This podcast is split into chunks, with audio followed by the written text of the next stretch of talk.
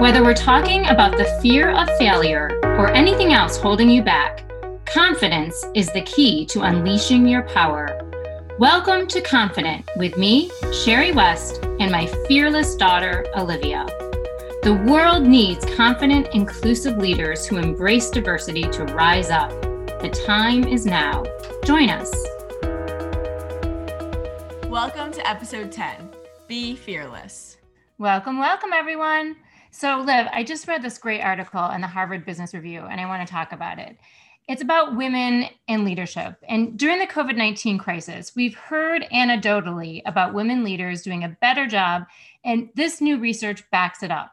One study found that outcomes related to COVID 19, including number of cases and deaths, were systematically better in countries led by women.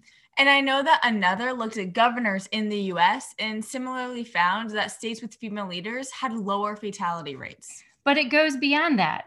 In this article, in this study, where women outscored men on most leadership competencies, the key was employee engagement. Employees want leaders who are able to pivot and learn new skills, who emphasize employee development even when times are tough, who display honesty and integrity, and who are sensitive and understanding of the stress, anxiety, and frustration that people are feeling right now. And this study showed that these traits are more often being displayed by women. So, ladies, let's continue to break the stereotypes of what a leader looks and acts like because our world needs us now more than ever. Absolutely. And today's guest is a perfect example. She is a fearless young CEO. Alexa Curtis is the 23 year old founder and CEO of Life Unfiltered with Alexa, a lifestyle website and podcast for teens and parents discussing topics such as social media and mental health. Of course, you may be familiar with her from her Radio Disney show called Fearless Every Day with Alexa Curtis. So, welcome to Confident, Alexa. Hi, guys. How are you? Thank you so much for having me on. We're so excited to have a fellow Connecticut uh, resident, or you're originally from Connecticut, you now live in LA, and I understand that there may be a move in the works as well, but we're so thrilled to connect with you. I know uh, Connecticut is such a great place, so I'm so glad also to meet other people from Connecticut. Yeah, so let's just let's just jump into the interview and I'd love to start by asking you Alexa if there's anything not on your bio that we should all know about you. Oh my gosh, good question. I don't think so that I can think of. I feel like that's that covers everything, but maybe as we talk I'll remember like unique other things about myself that I don't remember right now. Great, good. So you started a fashion blog at just 12 years old, which is incredible. What inspired you to start so young? Yes. So I started that blog back in 2011. I'm from, you guys obviously know Connecticut, but a super small town. So over closer to Boston. And I never really fit in. I had a pretty traumatic childhood and basically decided to start that blog as an outlet for myself to overcome a lot of things that I was dealing with personally that so many young people deal with. And luckily, I really just put a lot of hard work and effort into it, but I certainly didn't start it with the intention of it becoming anything. And, but you, it did become something, which is so incredible because soon after you then transitioned your blog into a full lifestyle platform now called Life Unfiltered, which includes the new Unfiltered podcast, which is a weekly call in show. So, can you talk about your entrepreneurial spirit? Again, you're kind of glossing over it, but at age 12, you started your blog and then transformed it into a a business. Um, kind of talk about the entrepreneurial spirit of, of that move and any advice you have to young women who are interested in starting up their own business. Oh, absolutely. So I'll tackle the first part first. And I think it really is quite unique, my journey, but also obviously people who find me now think that this is kind of how I started. And it's really not like that. I started the blog, and this was before blogging was even a thing. So I would just, and it was initially a fashion blog, contact different companies and pretty much lie to my parents and just like find people to drive to New York or take the train and started getting invited to Fashion Week, really because I think people felt bad for me. So people would be like, sure, you can come to the shows, or okay, like I don't know who you are, but I only had such a small following. And it was really, I think, just my fearlessness to email and reach out. And then as that kind of kind of started to grow, I started to be approached to do different speaking talks and then started to do and pitch a lot of TV segments and did a lot in Connecticut, like Fox Connecticut. And then started to figure out how to make money just by I would email brands and ask if they wanted to go on the segment. And then it was about uh, when I turned 16 and I started struggling with an eating disorder and then getting more into the field of mental health. And I think just really growing into myself and being authentic that I started talking about more serious topics. Uh, started my own podcast, which then helped me land a show on Radio Disney, which I also secured and pitched, and then got just pretty well known, like authentically, over a decent period of years in that sphere of speaking to young adults and whatnot. And so now, yes, I, I do it full time and Radio Disney recently closed, but I'm really focused on the summit program and the new podcast. But my advice for people who want to be entrepreneurs is to do it because you love it. Don't go into anything with an intention of fame or money because I really, really don't think I'd be where I am if I didn't just start it as a hobby. Most people need to make money and don't start blogs at 12, but it's more so would you be willing to stand in front of five people and speak to them and it's all your friends and family like the same way that you would speak to 5000 people and i find it's those kind of people who are willing to do it like all or nothing that are really meant to be entrepreneurs mm. I, I love that so much. And there's two things that really stand out to me. The one is just like the sheer hustle. Like yeah. you made this happen and you just it sounds like you did not take no for an answer and you just kept calling people and knocking on doors and and and you just you willed this to happen. And then the second thing is just the authenticity and like just sharing your story and how that's when really your audience started to grow because i think everyone needs that in, in our world of perfectionism right? Where um, we need people like you just to step out front and just be themselves and and and it's so relatable. I think it's it's awesome story. Yeah it's incredible Oh my gosh, thanks. Like I would say also like it's so great to see your guys' dynamic because I didn't really have anyone who was older than me to look up to when I was younger. So I always think it's really great to see people like yourself who have an age difference, but that ability to talk and communicate is so important for young people to see and be close with their family and stuff. Yeah. Yeah, definitely. We love it doing yeah. it this podcast together. And obviously, the world looks really different right now because of the pandemic. Um, so, how have you been able to pivot or been forced to adapt your Be Fearless Summit during this time? Very unfortunately, I am not good at tech stuff. For what I do for a living, I do not find myself to be good at like the coding and the back end stuff. But I really didn't think I was honestly going to pursue the summit once COVID happened. I got very kind of depressed and anxious for the beginning six months. And then the more that I started to almost get comfortable being at home, I began pitching it out to more universities and was able to get UC Berkeley to kind of come on and do it virtually. And so now I have a call after this with a college. I am just really eager to keep doing it, but learn how to pivot and keep doing it virtually. The last one that I did with UC Berkeley, we did virtually in September. Mm-hmm. And I had a company that I paid that helped me put it on virtually. And I think it's so important if you do run a company, especially a startup, to utilize your resources. Don't feel like you have to do this alone or be stuck in this alone right now because it's way easier to figure out these pivots when you're getting advice from someone else. Yeah, and I, I'm I'm glad to hear that you're pushing forward because I know at LiveGirl, we know that amid the pandemic, confidence and connect are more important than ever. Yeah. So things like your yeah. summit and and your work are are so important. I mean, we feel the same at LiveGirl. We've just been pivoting again and again and again, and um, just you know continuing to persist and make magic happen. Um, so, and and one of the main reasons of this beer of your summit is to help facilitate the confidence, connection, and networking. So, what's your advice to young women to continuing to do that amid the pandemic?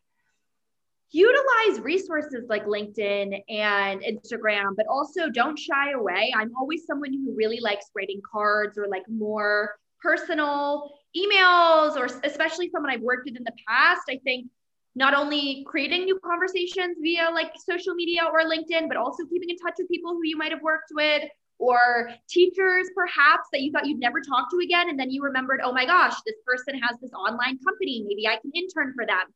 So getting out of your comfort zone still, but in a new way. And I hate to say spend more time on your screen. So what I would say is spend more time on your screen making yourself a better person instead of just scrolling. Like utilize the fact that we're now pretty much all on our screens 24 7 in a positive way instead of letting it take over your life and making you feel depressed or anxious.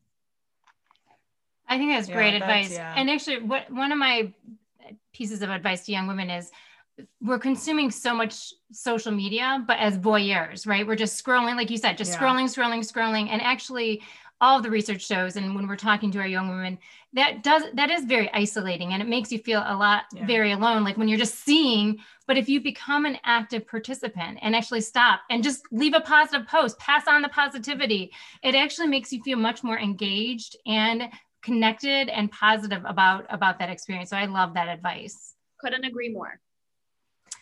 Yeah, and you mentioned your speaking before, but um, you're a national speaker on topics including how to be fearless, mental health, and social media, which is totally incredible. Um, what's your best piece of advice for young women on those topics?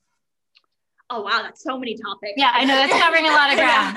the first, the first one would be again, you know, utilizing social media in a positive way and being aware that just because you unfollow or mute someone and vice versa. If you get unfollowed or someone stops interacting with you, to really not take it too seriously. Um, what was the other one you said? Social media.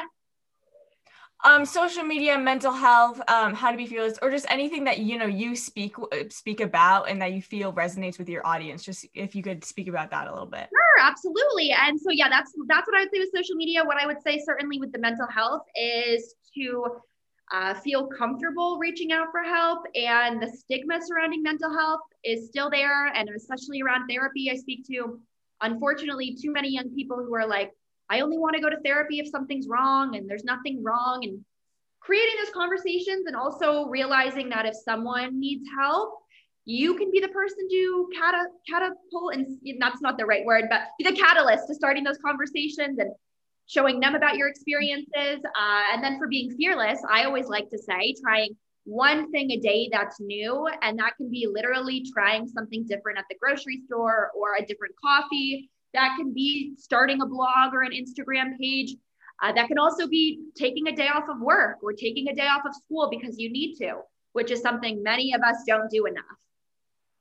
Hmm. Yeah, definitely. It's great advice. Yeah. I, I, just want to go back to the mental health for for a minute because it's such an important topic right now amid the yeah. pandemic. I mean, all of the research is showing us that like 80% of young women are feeling more alone and isolated um, and I just I, I want them to know that they're not alone. And you, you just mentioned that. And actually at Grow, we've just started a new program called She Cares, which is free one-to-one mental health mentoring. But um, just what are you seeing out there amid the pandemic with mental health and um, you know, just any other advice that you have.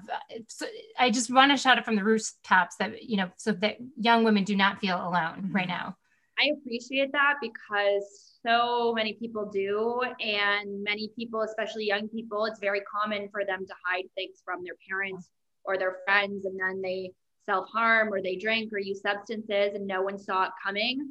So, that being said, that's why I really am such a big advocate for learning how to talk about your feelings. And oddly enough, the older that I get, and though I'm only 23, having been through so much in my life, I've really realized the importantness of being able to talk about your feelings and being in touch with them. So that on the days, especially when you're home or you get broken up with, or someone doesn't like your picture, you have someone to call or you have a therapist to send a message to or reach out to or a journal because it's there's no way to prove that that someone else is dealing with what you're dealing with. But the more that you can enable yourself to really be in touch with your feelings you'll realize that everyone is struggling with their own thing and on social media it's always a highlight reel so what you're seeing is quite often not the full picture. And you have to remember that the moments that you get stuck in those like scrolling man- mentalities and the obsession, that that person with those beautiful glamorous pictures is certainly struggling with something behind the scenes because everyone is. Right. Yeah. Mental health awareness really is so important now more than ever, especially when so many people are isolated and quarantined. Crucial. Um, it's just, yeah, yeah. Um, so on a slightly different note, could you uh, tell us about your favorite podcast interview? Because you've had some yeah, really cool yeah. interviews. So like, ever, you know, who who's been your favorite or favorites? My favorite interview, I know the exact answer, is the founder of Headspace, which is one of my favorite mental health apps, actually. Andy Puddicombe, he came on my Radio Disney show, Fearless Every Day. And I also circulated that interview on my podcast. I mean, I interviewed so many people, but as an entrepreneur, quite often, I mean, when I was at Disney, I was interviewing a lot of actresses and musicians and stuff, and that never had the same impact to me that entrepreneurs do because that I guess I want to say that connection you have with someone who's been through all those trials and tribulations is just really special. And his story, I would encourage anyone who's listening to this who's down or frustrated to really just look at his story and also look at his age. He didn't go into this to be anything. You know, he runs a billion dollar company now, but he became so successful after 35, as many entrepreneurs do. And it was again all those trials and tribulations. He gave up his entire career to like lose everything and go be like I think he was a Buddhist or something and like Thailand and then came back and kind of pieced together headspace. And it's just awesome. Like those stories are what I live for. Yeah, that's, that's incredible. That's yeah. a cool story. I'm gonna look that yeah. one up. So Alexa, you're kind of you're more or less in the business business of inspiring other people, and you've inspired so many people. I'd love to know what inspires you, or who, or what, or you know, what where do you where do you go when you need that fuel to of creativity and inspiration? Honestly, my job, like this stuff, talking to people and getting those one-on-one conversations, especially with young people, is really what brings me up. Because on the moments that I'm not feeling the best or having a really rough day, knowing that whatever I'm going through, I'll be able to channel into my work. As odd as that sounds, like whatever happens, as positive or negative as it is, I will hopefully be able to help someone with that. Really helps me get through those moments because I never know when, like, for example, whatever, you know, whatever happens or whatever depressed state I'm in, I might have a call two days later and I will know exactly what that young person's going through and then be able to be that person for them as much as I can be. So I would certainly say that. And then I've also really realized the importance of taking time off and really being there for myself uh, and for what I do for a living. That can be really difficult because I do talk to people all day long and I take a lot of, you know, I take a lot of that in, uh, almost like a therapist does, but a little bit different. And so there's more times now where I'm just, I will turn my phone off or especially turn social media off and I don't feel bad about it. Right. Yeah. That's awesome. That's an empowering yeah. thought. and it is so important for teens to have someone to relate to, such as yourself. So I do think that is incredible. And you know, what's next for you? You know, do you have any, you know, future big plans or anything like that? Yes. Yeah, so my ultimate plan was always to be like an Ellen or an Oprah. So I would still love to get a talk show one day. But aside from that, I know you mentioned at the beginning, uh, I was living in LA for about three and a half years now, and I'm slowly starting to transition to Austin. And I'm really excited here about the small business community, which I don't feel like I had in in LA. And on top of that, this summit program that I started, I think is really going to thrive here because there's so much opportunity for colleges. And so I would like to get to about 10 colleges who are hosting that summit, which would actually probably be like seven years. So I'm in it for the long run and then potentially sell it or just do something bigger with it and really continue to evolve that community. For me, like I had a, brand centered around myself for 10 years. And so for me to have something else I'm selling now where like I can be having a bad day, but it's not about me at this point. It's about this little baby, like this summit. It's kind of cool because I'm no longer the center of attention. And I, I do enjoy that because I feel like I can just a little bit be behind the scenes uh, with that particular company. Yeah. I th- think also you've underscored an important thing, which is you, you've taken risks throughout your career, and it's not always a linear path. And yeah. you know, taking a risk to move to Austin, where there's a different market opportunity, is I think very exciting, as you've described. And um, kudos to you for continuing to take those risks and being brave. And um, it'll be fun to watch you to see how they pay off. Thank you, but I will always be back with my parents. They still live in Connecticut, so that will always still be face. Certainly. That's that's awesome. Well, we could talk to you all day, Alexa, but we um, we have to transition and close our interview. We always like to close with three wise women questions. They're just kind of fun questions for our audience to get to know you a little bit better. Um, and the first one is, can you share a favorite Netflix or current obsession right now? A current obsession. I'm very excited that Sex in the City is coming back. I know it's a little bit older than your demographic, but I'm a huge Sarah. I was gonna say that's my demographic. You're you're I'm, I'm, excited. I uh, also am excited about Gossip Girl coming back, but I did recently watch a great documentary called The Social Dilemma that's on Netflix that yes. really brings yes. light into social media and how slightly out of control it's gotten. So I think I would suggest every especially young person to watch that. And who is your favorite author? I'm obsessed with Michelle Obama. I mean, her biography was phenomenal. Yeah. I know she's not considered per se an author, but I just also got Barack Obama's biography. So I'm really into reading bio, like specifically biographies or memoirs by people who have just done really amazing things. Mm-hmm. Uh, I don't get to read as often as I wish I did, to be honest, but I also loved the founder of Nike, Phil Knight. He had a phenomenal book. So if I'm reading, it's usually along that space of people who I would kind of model parts of myself off of. Mm, those are all great. And Michelle Obama, we yeah. we stand on Michelle Obama, and she's got a new podcast out. It's all very. Oh, I love her. and last question: Who do you consider to be the greatest leader of all time, either living or historical?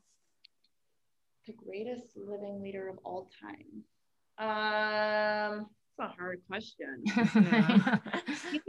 like political or just in life? Like if anyone could be the president? It could be anyone.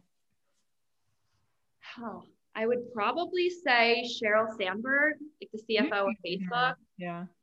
And I mean, again, I I mean, I know like people don't always have the best things to say about the Obamas, but I certainly do feel like his impact on the country and especially his race and being the first black president really made such a big impact. So I would love to continue to continue to see them do things. Uh, so I would probably say those two people. Um, yeah, I'm thinking of like other big founders and stuff who I would love to see lead, but then I like kind of think that they've done some sketchy stuff. So I'm not going to throw the names out, but I, I would, I'll stick with them too. Those are safe people. I was gonna say those are two pretty yeah. incredible leaders, and Sheryl Sandberg, of course, everything she's done with the Lean In organization as well, and, and for women. Um, so that's amazing. Thank you so much, Alexa. And we're certainly going to continue to watch you and be inspired mm-hmm. by you. You're incredible. Yeah, yeah, yeah. And for all of our listeners, thanks for for checking in. And you want to tell them where to follow Alexa? Yeah, learn more at www.lifeunfilteredwithalexa.com. And of course, for any of our listeners, follow us on Spotify, Google, Apple, or wherever you listen to your podcast. And we'd love to hear from you as well. Any future guests or topics that you'd like us to address.